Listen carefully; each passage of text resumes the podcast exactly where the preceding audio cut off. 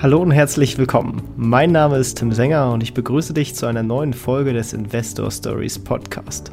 Erfahre von anderen Investoren, wie sie gestartet sind und welche Erfahrungen sie auf ihrem bisherigen Weg gemacht haben. Lass dich von ihren Geschichten, Strategien und Vorgehen inspirieren und schreibe deine eigene Investor Story. Diese Folge wird dir präsentiert von unserem Partner extraetf.com. Wie klingen 7% Rendite beim minimalen Aufwand für dich? Unrealistisch? Nein, mit ETFs ist das durchaus möglich. Wenn du mehr darüber wissen möchtest, dann ist der ETF-Guide von Extra ETF genau das Richtige für dich. Denn darin erfährst du, was die besten ETFs für deine Sparpläne sind, wie du die optimale Aktienquote für dein Depot findest, wo du kostenfreie Depots und ETS-Sparpläne hältst, wie du dein Depot kinderleicht analysieren und optimieren kannst und noch vieles mehr. Kurzum, in 60 Minuten lernst du alles, was du über ITS wissen musst. Neben top aufbereitetem Wissen erwarten dich ganz konkrete Tipps, die du direkt umsetzen und so mit ETFs durchstarten kannst. Und das Beste zum Schluss, der ETF-Guide ist schon für kleines Geld zu haben und kann online gekauft werden. Das heißt für dich, in wenigen Minuten könntest du direkt loslegen. Den Link zum ETF-Guide findest du in den Shownotes oder unter investor-stories.de slash ETF-Guide. Und jetzt viel Spaß bei dieser Podcast-Folge. Bevor es jetzt losgeht, ein kleiner kurzer redaktioneller Hinweis meinerseits. Dieses Interview ist von Companisto gesponsert. Das hat aber natürlich keine Auswirkungen auf die Fragen, die ich stelle oder meine Gesprächsführung. Ich bin immer so investigativ und kritisch wie eh und je. Und jetzt viel Spaß mit dem Interview. Hallo und herzlich willkommen im Investor Stories Podcast. Heute habe ich einen besonderen Gast äh, ja, im Podcast und zwar David Rothert und er ist CEO bei Companisto, einer Crowdfunding-Plattform für Startups oder eher Crowd-Investing-Plattform.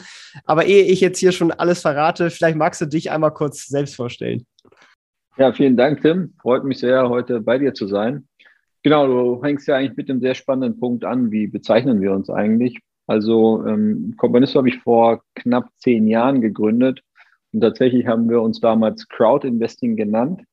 Ähm, letztendlich geht es darum, dass wir uns gesagt haben, es wäre doch schön, wenn sehr viel mehr Menschen in Startups investieren könnten.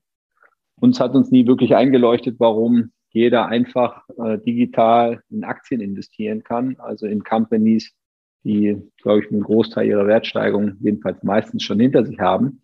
Das aber nicht für Startups. Und das haben wir damals äh, Crowdinvesting genannt.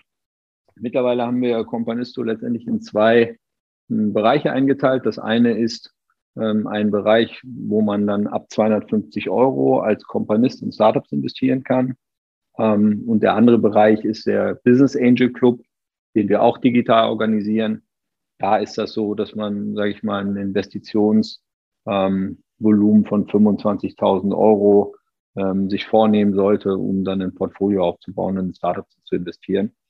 Genau, das vielleicht mal zum Einstieg. Vielleicht fangen wir dann auch erstmal grundsätzlich so mit ein bisschen Grundlagen an. Warum ist es vielleicht überhaupt erstmal spannend, in Startups zu investieren? Ist das nicht ziemlich risikoreich, würde der klassische Deutsche vielleicht sagen? Absolut. Und da würde man dem klassischen Deutschen und jedem anderen Landsmann auch zustimmen. Das ist in der Tat ähm, ziemlich risikoreich. Woran liegt das? Das liegt daran, dass das ähm, Unternehmen sind, Startups, die ja, so sage ich mal, ihre Entwicklung noch vor sich haben. Ja, es ist, man weiß, glaube ich, wenn man einen Unternehmer kennt oder selber unternehmerisch tätig ist, dass ein erfolgreiches Unternehmen aufzubauen ähm, natürlich unter ähm, verschiedenen ähm, Bedingungen erfolgen muss und dass man ja auch Herausforderungen meistern muss. Ähm, das Spannende ist natürlich, wenn das gelingt, dann ist das oftmals so, dass ein Unternehmen, ein Startup ja, ein neue, neu, neues Produkt entwickelt, einen neuen Markt entwickelt und dass die Chancen dann, äh, die sich dann aus der Rendite ergeben, natürlich ein Vielfaches höher sind ähm, als jetzt bei einem typischen Aktien. Und ich glaube, das ist sozusagen, das muss einem klar sein. Also es handelt sich um ein Investment, was ein starkes Risiko hat, was auf der anderen Seite mit einer großen Chance auf starke und hohe Renditen ähm, ja, sich spiegelt. Und man sollte dort nicht Geld investieren, was man jetzt für seine Altersvorsorge äh, plant oder zurückhält, sondern man sollte Beträge investieren, die man eben auch verlieren kann. Ja, das finde ich immer ganz gut, die gedanklich auch abschreiben Und wenn es dann gelingt, einen erfolgreichen Exit, also so einen Verkauf von einem Unternehmen, in, dem, in das man investiert hat, zu realisieren, dann sprechen wir ja schon ähm, über Multiples von 10 bis zu 1000, ja, also wo wirklich sehr, sehr signifikante ähm, Returns kommen können. Genau, dazu muss es aber auch passen und die Companies müssen dann sich eben gut entwickeln. Ich denke mal, das ist auch ein wichtiger Punkt, äh, gerade wenn man jetzt so guckt, äh, klassisch als Aktieninvestor, Dividendenstrategie oder als Immobilieninvestor, wenn man irgendwie einen Cashflow-Fokus hat. Das ist hier nicht der Fall. Also man geht ganz klar darauf, dass man das Produkt am Ende verkauft. Also das, äh, genau, äh, das Startup. Ja, als Investor ähm, partizipiert man sozusagen auf verschiedenen Ebenen am Erfolg. Also man ist beteiligt äh, an Gewinnen. Ja? Man bekommt sozusagen einen Anteil von Gewinn und wenn das Unternehmen natürlich sehr erfolgreich ist und große Gewinne einfährt, dann partizipiert man die ganze Zeit. Man ist auch sozusagen bei uns Eigenkapitalinvestor, das heißt, äh, man ist in der Company drin und bleibt da auch. Ja? Das hat schon eine, eine starke Rechtsstellung. Ähm, und die größten Returns kommen am Ende zustande, wenn das Unternehmen erfolgreich verkauft wird. Also wenn dann meinetwegen ein großer Konzern oder ein strategischer Partner sagt, ich möchte dieses Startup kaufen, das hat ein, ein starkes Produkt entwickelt und ich möchte das jetzt übernehmen. Und dann werden ja äh, von dem Käufer oftmals sehr, sehr große Summen auch investiert, um dieses Unternehmen eben dann zu erwerben. Und in dem Moment ähm, profitieren dann die Startup-Investoren äh, von diesem Exit, das Gründerteam auch, also alle Gesellschafter. Und äh, ja, dann freut man sich zusammen, weil man es dann geschafft hat. Und äh, ich glaube, wir kommen vielleicht auch ein bisschen noch neben den Returns äh, und möglichen Gewinnen auf weitere Komponenten, was es vielleicht einen gewissen Unterschied gibt, auch emotional in ein Startup zu investieren als in eine Aktie. Vielleicht erstmal so zum generellen Prozess, wenn ich jetzt bei euch in, in Startups investieren wollen würde, wie würde das Ganze funktionieren? Also ich melde mich auf eurer Plattform an und wie, wie läuft es dann ab? Genau, das ist eigentlich auch der Ausgangspunkt äh, gewesen für die Gründung von Companisto. Ich habe mein erstes Startup 2001 gegründet. Und als wir Investoren gesucht haben, haben wir gemerkt, dass das sehr, sehr aufwendig und händisch ist. Also ähm, die ganzen Dokumente, die man sich anschaut, äh, die notariellen Beglaubigungen, die Verträge, all das, was erstellt werden muss und die Kommunikation, gerade wenn man verschiedene Investoren hat. Äh, das war sehr aufwendig und mühselig und wir haben uns gesagt, das wäre doch schön, wenn ein Investment in ein Startup einfach wäre, sehr einfach. Und ähm, deswegen haben wir letztlich Companisto gebaut. Man kann sich das so vorstellen wie so einen digitalen Raum. Also wenn ich bei Companisto registriert bin, dann bekomme ich im Monat drei bis vier Startups vorgestellt. Die sind kuratiert. Also das sind, kommen wir vielleicht später nochmal zu, Unternehmen, die sich unser Investment-Team äh, intensiv angeguckt hat.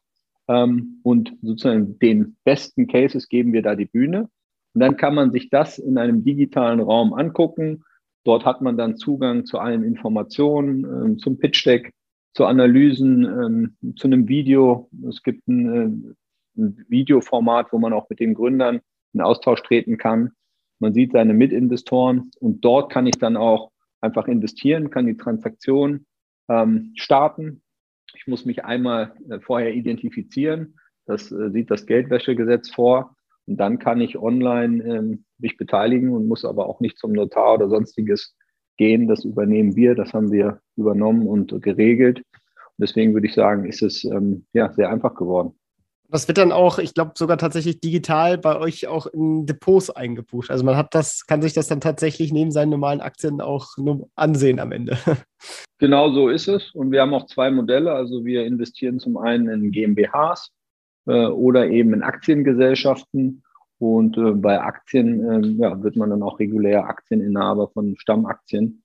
Ähm, und beim GmbHs investiert man ebenfalls in Eigenkapital. Und das ist genauso wie du sagst, man kann sich das dann in sein Depot buchen und dann sieht man das dann auch. Okay, jetzt ähm, hast du gerade eben schon die Prüfung durch euch angesprochen, also dass ihr die Startups prüft, die auf eure Plattform kommen. Ähm, das ja auch gerne in Fachkreisen als Due Diligence bezeichnet wird. Vielleicht magst du da so ein bisschen den Prozess erklären und worauf ihr da so achtet, was ihr da vorfiltert. Genau, ich glaube, jeder kennt das ja so ein bisschen. Ich kenne das jedenfalls von früh äh, als Kind schon, wenn irgendwo ein neuer Laden oder ein Restaurant aufgemacht hat, hat man sich immer gefragt, naja, schaffen die das? Ne? Werden die erfolgreich sein? Ähm, und am Ende, ich glaube, das ist wichtig voranzustellen und trifft natürlich jeder Investor, jede Investorin selber die Entscheidung, ob sie jetzt glaubt, dass diese Company erfolgreich ist. Ja, wir haben uns sehr bewusst dafür entschieden, quasi Deal by Deal äh, Investitionen anzubieten. Das heißt, man investiert hier nicht in einen Fonds, äh, sondern man trifft selber seine Entscheidung. Ja? Man baut sich sein eigenes Portfolio. Und was wir eben tun, ähm, um den Investoren, Investorinnen einen besseren Überblick zu geben, ist, wie du es angesprochen hast, dass wir uns die Company sehr genau angucken. Ähm, das bedeutet, dass wir die Gründerteams mehrfach treffen und mit denen eigentlich über alle Themen sprechen, die relevant sind. Also das ist natürlich in erster Linie das Produkt, der Status, wo stehen Sie gerade, auch Ihre finanzielle, ähm, ja, Ihre finanzielle Situation, wo, wie ist dieses um die Liquidität bestellt, welche Reserven sind da, wie sind Verkaufszahlen, haben Sie schon ein Produkt entwickelt, ähm, wie ist der Wettbewerb, auch wie ist das Team, also wer ist im Team, wie komplementär sind die. Ja, und dann gibt es noch viele verschiedene andere Faktoren. Und mh, hm, wir haben uns eben gesagt, das sind Informationen, die sind sehr relevant für Investoren. Und es gibt sozusagen einmal die Sicht des Unternehmens. Also das Unternehmen stellt sich dann auf der Plattform mit einem Pitch Deck dar und mit einem Video. Und wir haben dann entschieden, dass wir von unserer Seite ähm, nochmal aus Companisto-Sicht hm, eine Analyse zur Verfügung stellen, in der wir dann beschreiben, warum wir dieses Startup ausgewählt haben, welche Chancen, aber auch welche Risiken wir dort sehen. Okay, spannend. Dann äh, muss man natürlich das am besten ja auch immer noch selber beurteilen, wie du auch sagst, weil am Ende ist das natürlich eine eigenverantwortliche Geschichte. Ähm, vielleicht auch, um das Ganze so ein bisschen auf äh, dem Big Picture einzuordnen, wenn man nicht so in dieser Startup-Bubble drin steht. Ähm, ihr seid ja nur eine mögliche Finanzierungsquelle für so ein Startup. Ähm, es gibt ja noch andere Akteure. Vielleicht magst du da mal so ein bisschen die, die Finanzierungslandschaft beschreiben und, und wie du euch selber einordnen würdest. Genau, wenn wir jetzt mal so ein bisschen die Perspektive wechseln, also in einen Gründer, Gründerin in Deutschland, die nach einer Finanzierung suchen.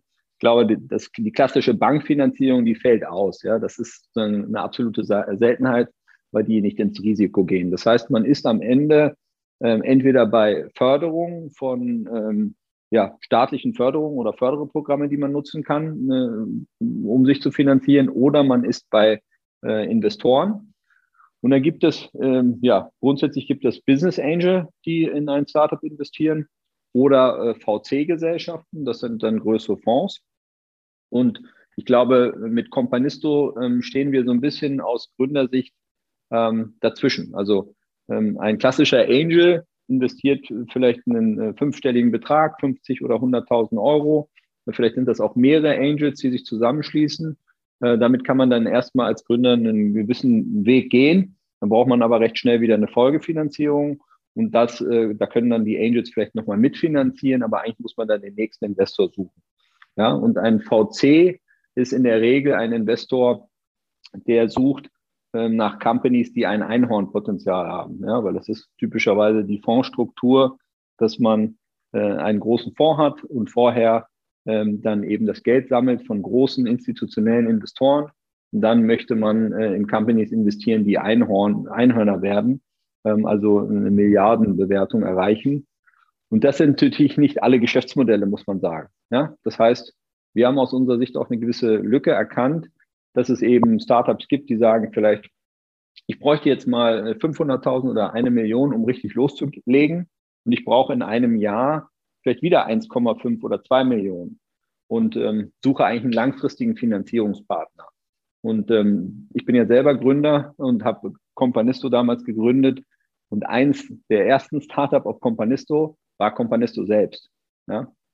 Und ähm, das heißt, die, die Kompanisten haben damals in uns selber äh, finanziert, investiert. Und diese, diese Planungssicherheit zu sagen, man hat einen Finanzierungspartner, der vielleicht auch in der Zukunft weitere Finanzierungsrunden anbietet, ähm, eine Company, die Ameria AG, die haben wir beispielsweise als Kompanistengemeinschaft jetzt über fünf, sechs Jahre mit insgesamt schon 20 Millionen Euro investiert. Ja, das ist dann viel zu viel für ein Angel-Netzwerk normalerweise. Das ist eher im Bereich VC-Tickets. Aber ähm, ich glaube, der andere Vorteil sozusagen aus Gründersicht ist, man hat hier ein sehr großes Netzwerk. Und ich glaube, das macht Companisto auch einzigartig an der Stelle, Vielleicht können wir auch gerne nochmal, das ist, glaube ich, für Investoren auch interessant, wie kann man sich denn eigentlich einbringen? Kann man seinem Startup vielleicht auch helfen auf dem Weg? Ähm, und da gibt es natürlich sehr viele Netzwerkeffekte, von denen wir als Gründer, äh, die über Companisto finanziert sind, ähm, sehr profitieren können. Ja, dann lass uns doch da direkt anknüpfen, weil ich glaube, das ist tatsächlich einer der, der wesentlichen Werttreiber auch für, für das Startup, warum man sich für, für eine äh, Finanzierung über euch entscheiden sollte, weil man natürlich eine, eine schöne Aufmerksamkeit bei, bei vielen Leuten und potenziellen Kunden natürlich erstmal äh, generiert, aber zeitgleich auch diese Leute einem im Business-Kontext weiterhelfen können. Absolut. Ich glaube, das ist ein ganz, ganz äh, wichtiger Faktor, der auch immer wichtiger wird. Also das eine da gibt es auch äh, Umfragen im Startup-Monitor, wonach suchen eigentlich Gründer und Gründerinnen. Ja, sie suchen nach jemandem, der ähm, langfristig auch finanzieren kann und sie brauchen Expertise und Netzwerk. Ja, das suchen sie sozusagen, wenn sie äh, einen Investor aussuchen, dann entscheiden sie nach solchen Kriterien. Und das ist ja, glaube ich, auch ganz klar, wenn man sich das so überlegt. Ein Unternehmen entwickelt sich, es gibt verschiedene Phasen, es gibt neue Herausforderungen. Und ich brauche immer wieder neu, ne, neues Know-how, was ich jetzt nicht in einem Team von 10, 20 oder auch 100 Leuten vereinen kann. Und ich glaube, das ist sozusagen ein sehr spannender Bereich. Das hat sich so bei uns entwickelt, ähm, um auch ein bisschen den Kontext zu verstehen. Früher haben wir uns letztendlich als Companisto eher als so eine transaktionale Plattform gesehen. Ne, man konnte ein Startup-Investment kaufen, äh, wie eine Aktie, und das äh, war dann auch im Depot gebucht. Man hatte seinen Anteilsschein aber man hatte jetzt nicht sehr viel Kontakt und Austausch mit den anderen Menschen, die auch investieren, ja, so wie es ja auch im Aktienhandel der Fall ist. Wir haben es aber jetzt geändert und Companisto kann ich, glaube ich, schon sagen, ist zu einer gewissen Community gewachsen. Das heißt, die Investoren, die bei uns investieren, haben Profile. Ich kann also sehen, wer dort investiert. Ähm, man muss sich nicht solch ein Profil anlegen, ist vielleicht wichtig zu verstehen, man kann es. Aber sehr, sehr viele Menschen machen es, weil sie es spannend finden, ihre Mitinvestoren auch kennenzulernen. Und aus diesen Profilen, da haben wir auch eine Rubrik eingeführt, wie kann ich meinem Startup helfen? Ja, und da tragen dann Investoren, Investorinnen ein, was sie beisteuern können. Und das ist eben sehr divers und vielfältig, so wie es dann eben ist, wenn du zehntausende Menschen dort hast. Und diese ganze Datenbank, die kann ein Startup-Gründer bei uns durchsuchen. Ne? Es gibt eine Investorendatenbank, da kann ich äh, suchen nach Due Diligence, ich kann äh, suchen nach Community Building, wie ich es zum Beispiel gemacht habe. Ja, ich habe nach Community Building gesucht, weil ich als Companisto-Gründer mir überlegt habe, ich fände es schön, wenn Companisto zu einer Community wird und nicht eine Transaktionsplattform ist, wie sie es vor ein paar Jahren war. Ähm, und dann habe ich einen Companisto einfach angeschrieben, den ich im Netzwerk gefunden habe. Der hatte extrem viel Erfahrung. Mit dem war ich einige Male essen. Der hat mir seine Experience äh, geshared. Wir haben darüber geredet. Jetzt habe ich ihn beauftragt und wir arbeiten zusammen an so einer Community. Ne? Also das ist so ein Fall, äh, wo ich das Netzwerk, und ich glaube, das ist wichtig zu verstehen, Netzwerken ist ein Tu-Wort. Also ich muss es tun.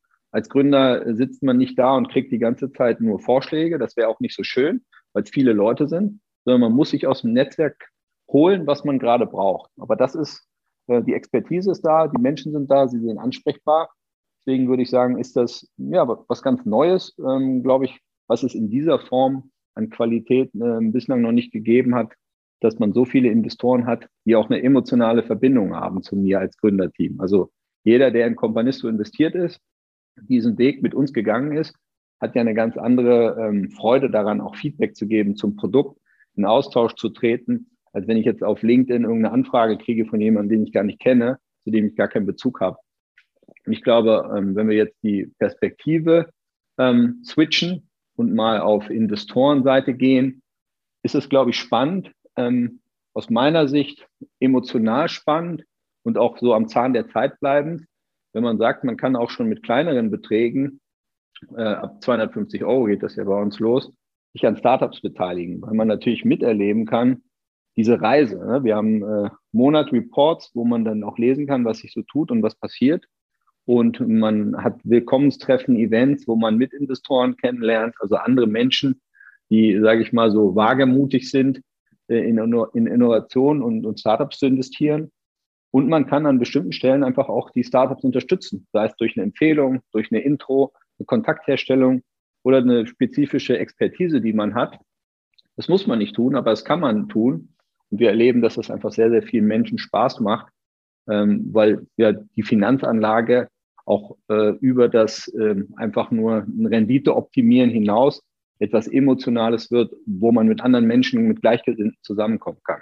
Du hattest eben auch tatsächlich angesprochen, äh, dass es ja Förderung eine der, der Möglichkeiten sind, um sich als Startup zu finanzieren. Und es gibt ja auch eine Förderung, die man, glaube ich, über euch mit beantragen kann, äh, mit dem Investzuschuss. Genau, das ist eher eine Förderung, die sich an Investoren richtet. Ähm, denn wie du angesprochen hast, ist das in Deutschland so, dass ähm, die Menschen, die Privatpersonen, die in Startups und Innovationen investieren, das ist ein Bereich, ein Segment, was über die Zeit immer mehr gewachsen ist. Ne? Ich glaube, äh, als ich angefangen habe vor zehn Jahren, äh, da wussten 70 äh, Prozent der Deutschen nicht, was ein Startup ist, ne? was ja jetzt heute undenkbar ist. Es gibt Höhle der Löwen und, und dergleichen. Ähm, das heißt, wir entwickeln uns hier und es gibt auch mehr Menschen, die in, in Startups und Innovationen investieren. Und die Bundesregierung hat schon seit jeher ähm, ja, den Ansporn, dass das mehr Menschen tun, sich an Startups zu beteiligen. Und deswegen wollten sie diese Investments und haben sie auch gefördert und haben das Invest-Programm entwickelt.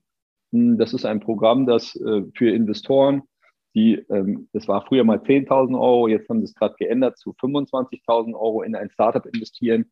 Die bekommen 20 Prozent erstattet und auch Steuererleichterungen beim erfolgreichen Unternehmensverkauf. Erfolgreicher Unternehmensverkauf ist auch direkt ein gutes Stichwort. Äh, vielleicht magst du ein bisschen Einblick geben in Exits oder Erfolgsstories von den Startups, die sich bei euch finanziert haben.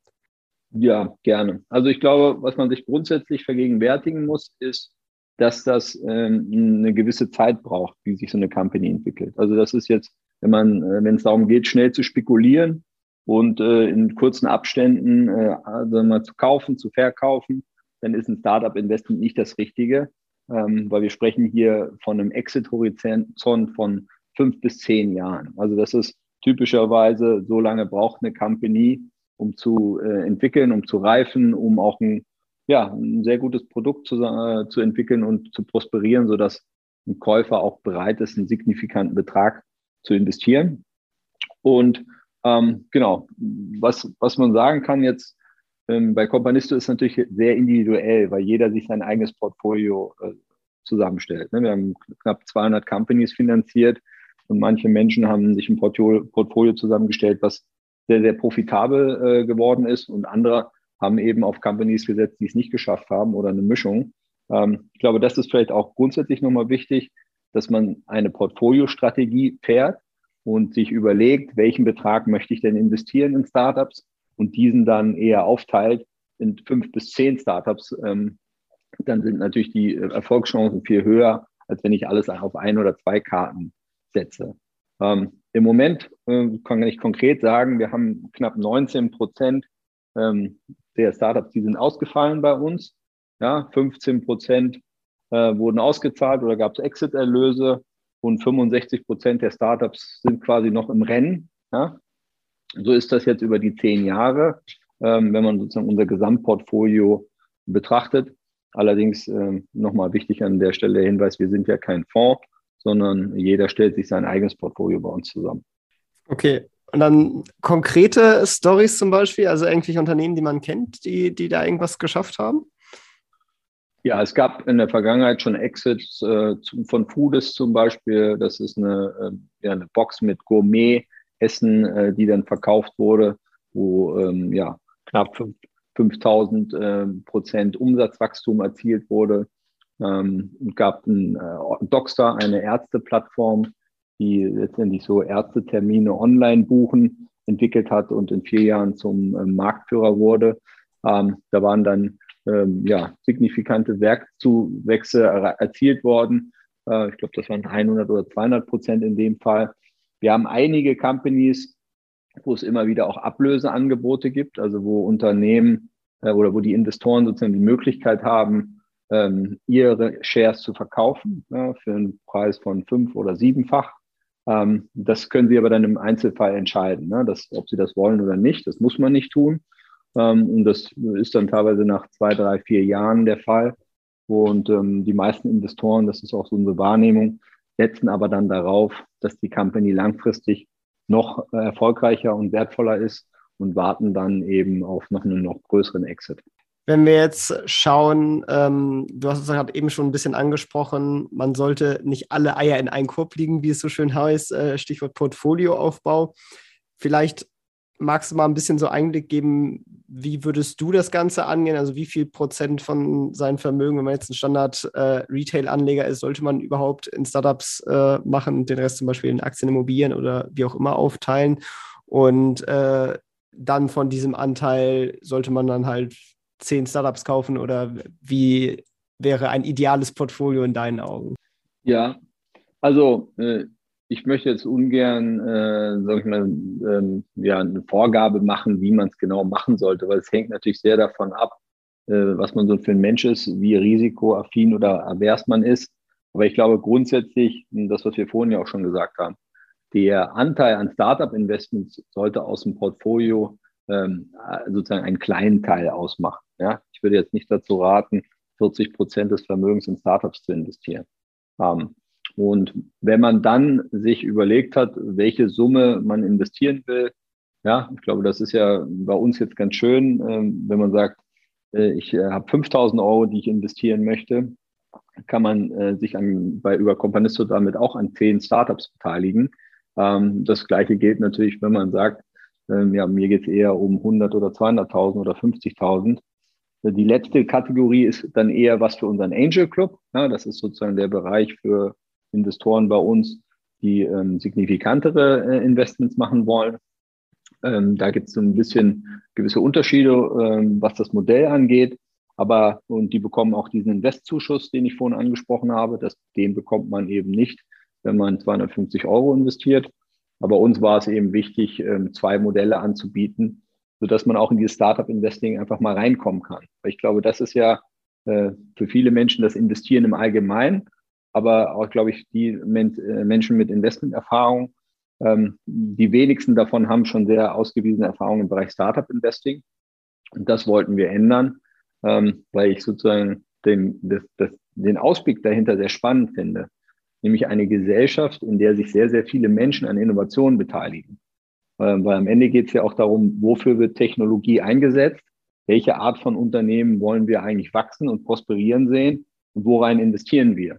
Und im Moment muss man ja sagen, ähm, hat sozusagen die Gesellschaft damit wenig zu tun, außer ganz wenige Einzelne, die vielleicht sehr, sehr hohe Invest Summen investieren, sind das ja vor allem sonst absolut Vermögende oder Konzerne oder VC-Gesellschaften, die dann entscheiden, wohin das Geld geht, äh, zum Beispiel in verschiedene Elektroroller mit verschiedenen Farben.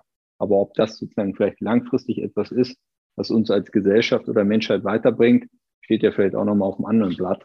Ähm, und ich finde es spannend, ähm, wenn wir da hinkommen. Äh, meine Tochter ist jetzt fünf Jahre alt und ich glaube und hoffe, dass wenn sie dann mal 18, 19, 20 ist, äh, eine Ausbildung macht oder ein Studium oder was auch immer, worauf sie Lust hat, dass das normal ist in ihrer Generation, dass Freundinnen von ihr äh, und Freunde einfach auch an einem Startup beteiligt sind. das, das finde ich eine spannende Zukunftsvision ja, darauf aufbauen, investierst du denn auch selber schon in Startups und äh, also auch auf Companisto, aber auch außerhalb? Ja, habe ich gemacht und mache ich auch. Allerdings äh, habe ich festgestellt, dass wenn ich äh, als David Rothert und Companisto-Gründer dort investiere, dass das immer sehr stark ja, äh, polarisiert und dann, äh, glaube ich, teilweise die einzelnen Kompanisten äh, denken, dass ich hier besondere Informationen hätte oder Insiderwissen ähm, und deswegen habe ich mich entschieden, das jetzt erstmal nicht zu tun. Ähm, aber ich bin dem Thema verblieben und finde das spannend. Also für mich ist das auch eine Anlageform, wo ich halt was spüre, was zu fühle. Ähm, für mich ist wichtig und das macht mir Spaß, mich auch über mein Investment hinaus einzubringen und ähm, ja, etwas weitergeben zu können, ähm, wenn ich denn was weiß, was andere interessiert. Und äh, deswegen ist das für mich ein Bereich, den ich eher ausbauen werde als zurückfahren. Interessante Frage. Welche Fehler sollte man unbedingt vermeiden, wenn man in Startups investiert? Ja, ich glaube, den, den einen wichtigen haben wir schon jetzt ganz klar rausgearbeitet, dass man eben nicht äh, sich ähm, ja, übermannen lässt von seiner Begeisterung und dann sehr, sehr hohe Summen auf ein Startup ähm, setzt ähm, und kein Geld mehr für weitere Investments hat dass man da schon vorher mal rational mit kühlen, kühlem Kopf da sitzt und sagt, okay, wie viel Geld will ich investieren äh, und das mal aufteilt. Ich glaube, dass man ähm, sich ein bisschen Zeit nimmt, ja, die Startups sich auch anguckt, ähm, auch mal an so einem Live-Pitch teilnimmt, das aus meiner Sicht auch sehr äh, viel Spaß macht. Also das ist etwas, äh, was manche Menschen dann äh, lesen dann vielleicht die Dokumente durch. Aber ich finde es immer wichtig, auch die, die Gründer, Persönlichkeiten dahinter mal kennenzulernen, die zu erleben, auch mal eine Frage zu stellen und auch mal zu schauen, wie die so im Kontext mit Diskussionen sind, wenn auch mal kritische Fragen von anderen Investoren kommen. Also, äh, sage ich mal, zu, zu wenig äh, sich zu beschäftigen mit dem Startup äh, ist, glaube ich, ein, ein Thema.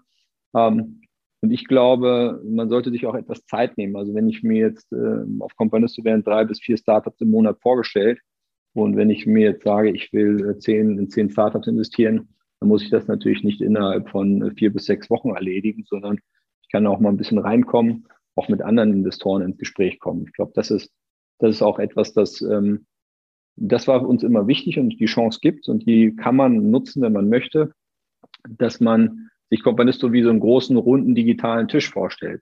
Ja, und wenn ich investiere oder mich für Startups interessiere, dann kann ich natürlich auch in Austausch treten mit Investoren, die dort schon investiert sind. Die kann ich auf unserer Plattform sehen. Ich kann mich mit denen vernetzen. Äh, ich kann äh, die treffen, äh, mit denen mich austauschen und auch fragen, warum sie investiert haben. Und ich glaube, da lernt man was, das macht menschlich Spaß und ähm, ja, man, man, man bekommt neue Erkenntnisse. Also das würde ich auch noch mitnehmen. Das dreht sich ja alles um das Thema, vielleicht ein bisschen zu die Gefahr, dass man sich zu wenig auseinandersetzt.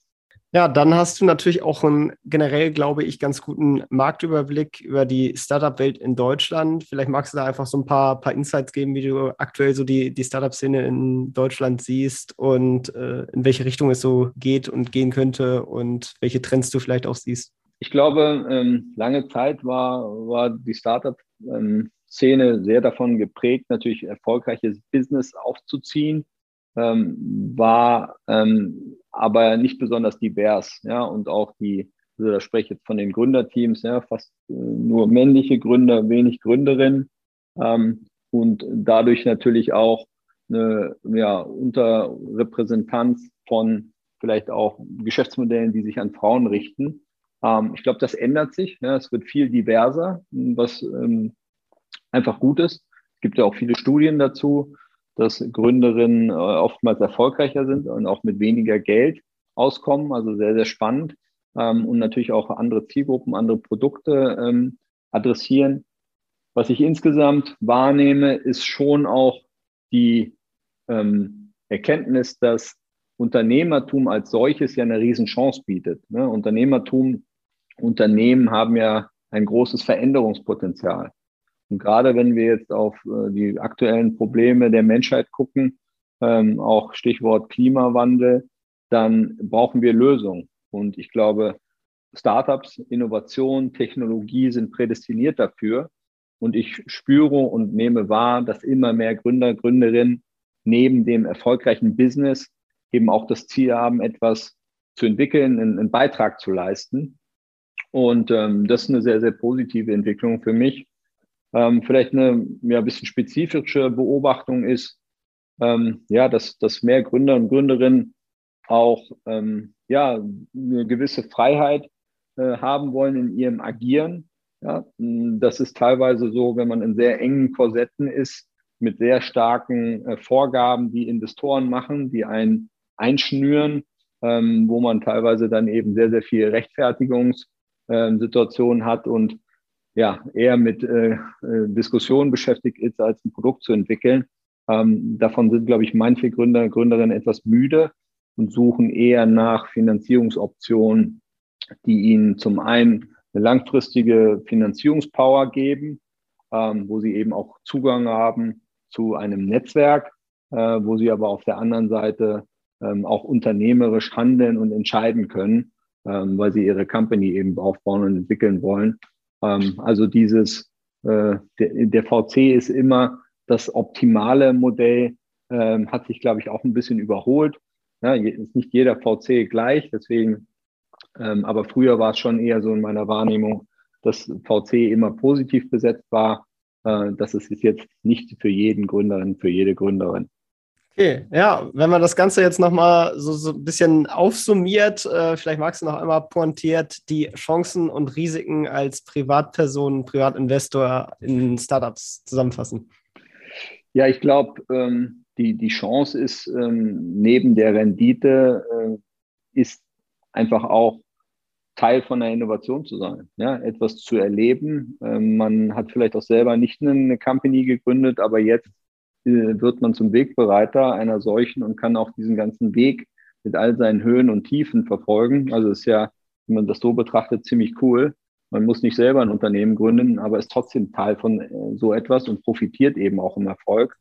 Ähm, und was ich einfach erlebe, und das geht halt weit über die Rendite hinaus, ist, dass der Schlag, Menschenschlag Startup-Investor, Startup-Investorin ähm, schon ein sehr angenehmer und positiver sind. Ja? Das, sind das Menschen, die sind risikoaffin, die haben auch ein Vertrauen und eine Vorstellungskraft, ähm, dass äh, trotz Herausforderungen auch etwas erreicht und geschafft werden kann und eine Vorstellungskraft, dass äh, Produkte entwickelt werden können. Also ich glaube, ähm, das finde ich wichtig und das sollte man sich überlegen. Man kann das natürlich auch als reine Geldanlage betrachten und ähm, sagen wir nicht involviert sein. Ähm, aber ich glaube, da gibt es dann äh, am Aktienmarkt bessere Optionen.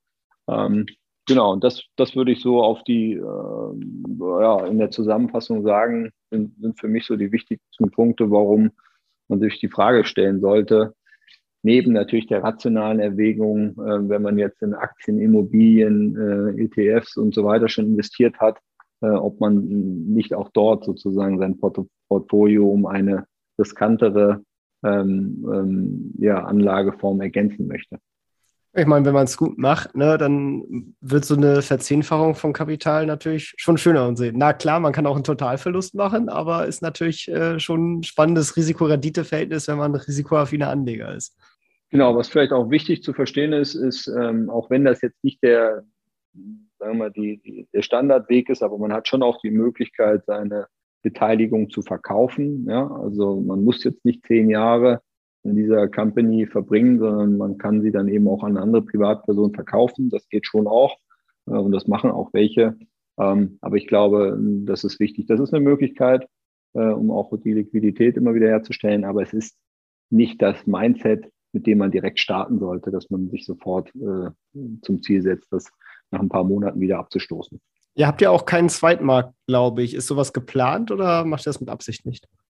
Nee, ist ein guter Punkt. Ähm, das ist ein Thema, was natürlich viele Investoren auch ähm, interessiert und ähm, wir haben uns da auch sehr intensiv mit beschäftigt. Und äh, ja, das ist sozusagen, ich kann jetzt heute sagen, dass wir keinen Sekundärmarkt haben, aber wir können, äh, wenn wir jetzt das Interview in ein paar Wochen äh, führen würden, dann würde ich sagen, wir haben einen, also da kommt was. Ja, sehr schön. Da freue ich mich auf jeden Fall drauf. ähm, auf jeden Fall eine, eine spannende Sache. Ja, dann äh, habe ich alle meine Themen durch. Gibt es irgendwas Wichtiges, was ich vergessen habe, wo du aber auf jeden Fall gerne noch mal was zu erzählen wollen würdest? Ich glaube, wir haben jetzt äh, einen guten Überblick äh, gegeben, glaube ich, äh, hoffe ich zumindest. Ähm, und auch die Themen, die mir wichtig waren, habe ich eingebracht. Ich äh, fühle mich äh, ja, fühle mich gut, habe hab nichts mehr, was mir auf der Zunge brennt. Sehr gut, dann freue ich mich, äh, dass du da warst und die vielen spannenden Insights, die du hier uns erzählt hast. Und ja, danke dir ganz herzlich fürs Interview und bis zum nächsten Mal. Bis dann. Ciao, ciao. Vielen Dank, Tim. Ciao, ciao. Das war's auch schon wieder mit dieser Podcast-Folge. Ich danke dir ganz herzlich fürs Zuhören. Wenn dir der Podcast gefallen hat, würde ich mich sehr freuen, wenn du ihn mit einer Bewertung auf iTunes unterstützt. Außerdem möchte ich dich gerne dazu einladen, der Investor Stories Community auf Facebook beizutreten. Hier hast du einen Austausch mit Gleichgesinnten und professionellen Investoren, die selber ihren Weg in die Freiheit der Finanzen gegangen sind und von ihnen kannst du lernen oder auch selber andere Leute bereichern und zudem ist dort Feedback zum Podcast immer willkommen. Um ganz schnell dorthin zu gelangen, kannst du auch einfach investor-stories.de slash community eingeben. Ich freue mich, wenn du auch beim nächsten Mal wieder dabei bist. In diesem Sinne, alles Gute, dein Tim.